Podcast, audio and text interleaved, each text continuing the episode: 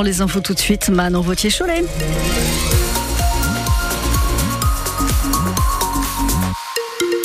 Il fait un petit peu frais ce matin, température entre 4 et 6 degrés. Maxi cet après-midi sous la grisaille entre 9 et 11 degrés.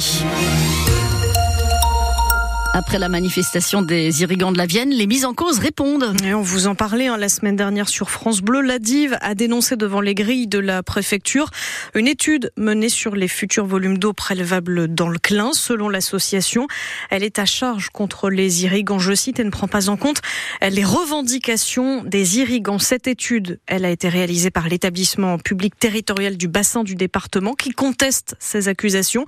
Son président Jérôme Godet explique au micro de France Bleu tout avoir suivi un protocole scientifique. Nous avons répondu à un protocole qui a été partagé, validé par la commission locale de l'eau, qui répond à des exigences et qui utilise des méthodes scientifiques éprouvées. À partir de là, les résultats ne satisfont pas la DIV, mais euh, ce n'est pas le PTB qui est euh, responsable de la situation. Et puis la deuxième chose, il y a des insinuations qui disent que nous n'aurions pas pris en compte les avis des irrigants, ce qui est faux à peu près 30% des remarques d'ailleurs de la DIV ont été intégrées à l'étude. Et quand elles n'ont pas été intégrées à l'étude, c'est parce qu'elles remettaient en question justement de façon substantielle le protocole qui était appliqué ou parce que euh, il y avait des avis divergents. Et en fait, le nœud du sujet, c'est que les résultats euh, ne conviennent pas à la DIV. Elle veut changer la méthode, elle veut changer le protocole. C'est ce à quoi nous nous résistons. Jérémy Godet au micro de Clément Tricot.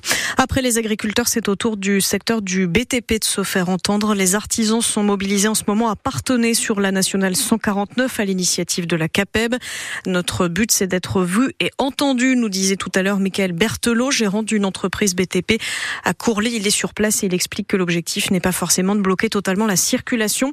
Dans la Vienne, ce sont les enseignants qui protestent toujours pour de meilleures conditions de travail, mais aussi contre la nouvelle réforme choc des savoirs que le gouvernement doit présenter cette semaine. Comment mieux vieillir en France? La proposition de loi sur le sujet est examinée en ce moment par les sénateurs qui doivent voter le texte aujourd'hui. Parmi les mesures, un droit de visite systématique en EHPAD, mais aussi la possibilité de garder son animal de compagnie dans ses états autre proposition de loi étudiée cette fois à l'Assemblée nationale, celle contre les violences qui visent les élus, entre les menaces, les insultes ou même les agressions physiques.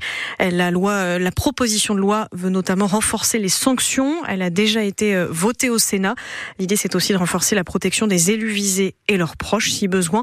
En fin d'année dernière, chez nous, trois élus ont porté plainte dans la même semaine dans la Vienne. C'était au mois de novembre après des agressions. Ils appelaient déjà à être intransigeants. À seulement 17 une lycéenne Poitvine lance une association pour lutter contre les cancers invisibles. Lou Dufour Vaucel est la toute nouvelle présidente de Capvi qu'elle a créée après la mort de sa maman Karine emportée par un cancer du pancréas l'année dernière à l'âge de 50 ans. Un cancer souvent diagnostiqué très tard, trop tard parce qu'insidieux, indolore aussi au début.